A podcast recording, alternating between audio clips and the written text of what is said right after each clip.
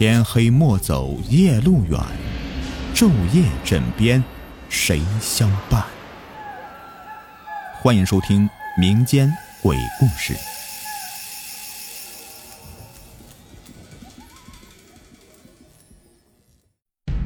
你们好，我是雨田。今天的故事的名字叫做《怨尸杀人事件》上集。大年初一，村里有一个人早早就起来去亲戚家拜年，回来的时候，路过一片树林，想小解一下，就钻进去了。解完刚想离开，远远就看到一个人斜靠在树上睡着了。这么冷的天儿，喝醉酒别冻坏了呀！此人就好心的过去拍他肩膀，可是他的手在半空中就停住了。那是一个死人，肚子里的肠子都被掏空了，吓得他是哭爹喊娘的跑了回来。后来仵作验尸，这个死人叫做马莲，瞪着大眼，一脸的惊恐，肚子里的肠子被掏走一些。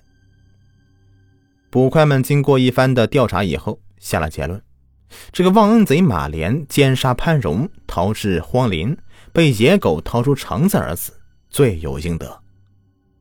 这故事啊，发生在解放前。这个村子叫做潘家庄，潘员外是村子里的财主，祖上留下家产颇丰，日子过得也算殷实。美中不足，结婚多年就是没有孩子。潘员外每每想到这事儿，都是无比的伤心郁闷。老天可怜，在潘员外四十多的时候，媳妇怀孕了。添了一个千金，起名叫潘荣。潘员外虽是怜惜不是个儿子，却也十分疼爱，吃馒头馅儿、咬饺子肚，百依百顺，把他当成自己的眼珠子一样的疼爱。这一晃呢，就是十六年。潘荣已是二八年纪，出落的是如出水芙蓉，含苞欲放的荷花，提亲的是踢破门槛。一个个都是不入潘员外的法眼。一天早上，潘员外早起，刚打开门，就看到门外斜靠着墙根靠着一个孩子，这衣服是破破烂烂的，一身污泥。员外就走过去叫醒他，这孩子一脸惊恐，看起来是吓坏了。潘员外就问他怎么躺在这里，孩子说。自己的身世，这孩子叫马莲，老家河北的，父亲呢在马莲出生后不久，为了生计外出做生意，从此就杳无音讯。几年时间过去了，有一天父亲让人捎信来，说生意做得不错，并且告诉这个地址，让娘俩过去。于是娘俩就把这家里的房子给卖了。那天，走到一个山口。娘俩遇到一伙山贼，东西都被抢去了。母亲被追着掉下山谷。找到母亲的时候，母亲已经死了。马莲就埋了母亲，一个人是漫无目的的四处漂泊，靠乞讨活命。也不知走了多久，这肚子是又饥又饿，晕倒在了潘员外的院墙外面。潘员外听了以后。心生怜悯，把他呢领到自己家里。洗漱完了以后，又给他挑了件合身的衣服。再看那马莲呢，真的是玉树临风。潘员外的心里更加喜欢了，于是让马莲在他家帮工，顺便找人打听马莲父亲的下落。潘员外虽是不做大买卖，可是家产殷实，也养得起马莲。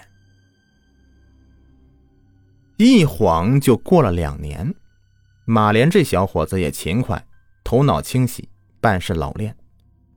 潘员外是看在眼里，喜在心中。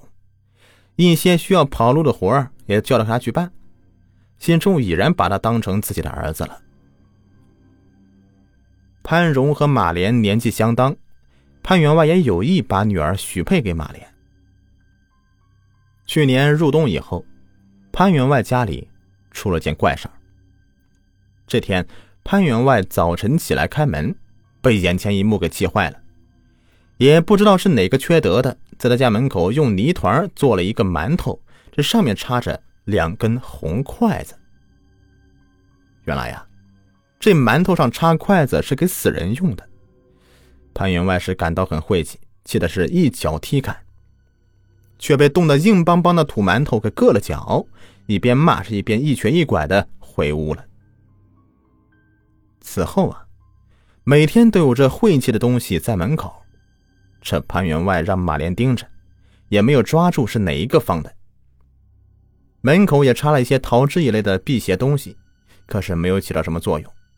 还是天天在门口出现那个插着红筷子的泥馒头，家里笼罩着一种不祥的气氛，每个人都在疑神疑鬼，说什么的都有。到了快过年时，大门口的泥馒头没了，潘员外以为这事儿就这样结束了，可是紧接着一件让人更加匪夷所思的事就发生了。那天晚上天阴沉沉的，看来是要下雪。潘员外早早就睡下了，却到了半夜呀，就听到窗户纸沙楞沙楞的响了几下，就好像是被猫抓的一样。潘员外醒来以后仔细听了听，就问了一句：“是谁？”也没有人搭腔。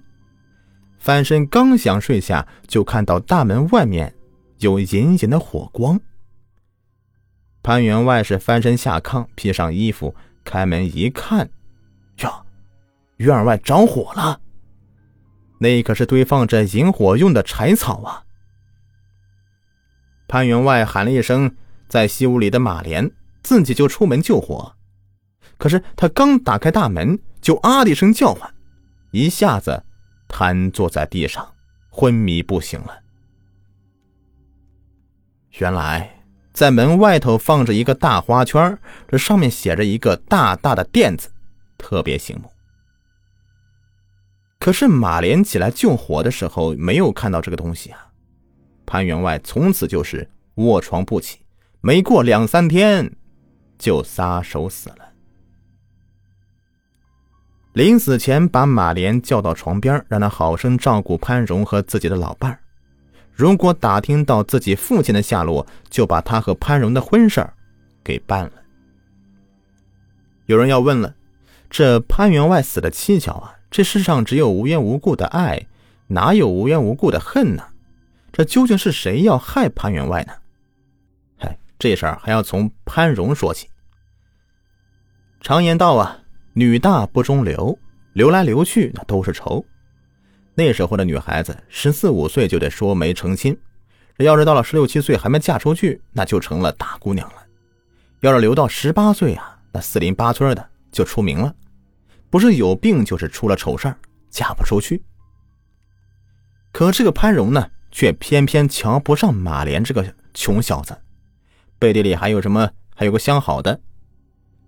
这人多次到潘家提亲，这潘员外就是不准。可老太太却让女儿给哀求的动了心了，一个劲儿的在潘员外的耳边吹风。这个马莲心里明白，自己无依无靠的，如果和潘荣成亲的话，这偌大的家业就是他的了。可如果潘荣嫁给别人了，他就只是一个长工啊，什么都没有。苦思冥想，就想出一个把潘员外给吓死的方法。这馒头上插筷子那事儿就是他干的。这马莲关大门的时候，把准备好的泥馒头给放好。第二天，潘员外看到潘员外呢，就让他抓放馒头的人，当然抓不到了。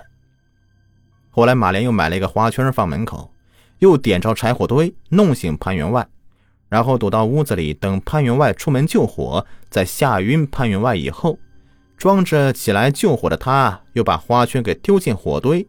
这一切做的是天衣无缝啊！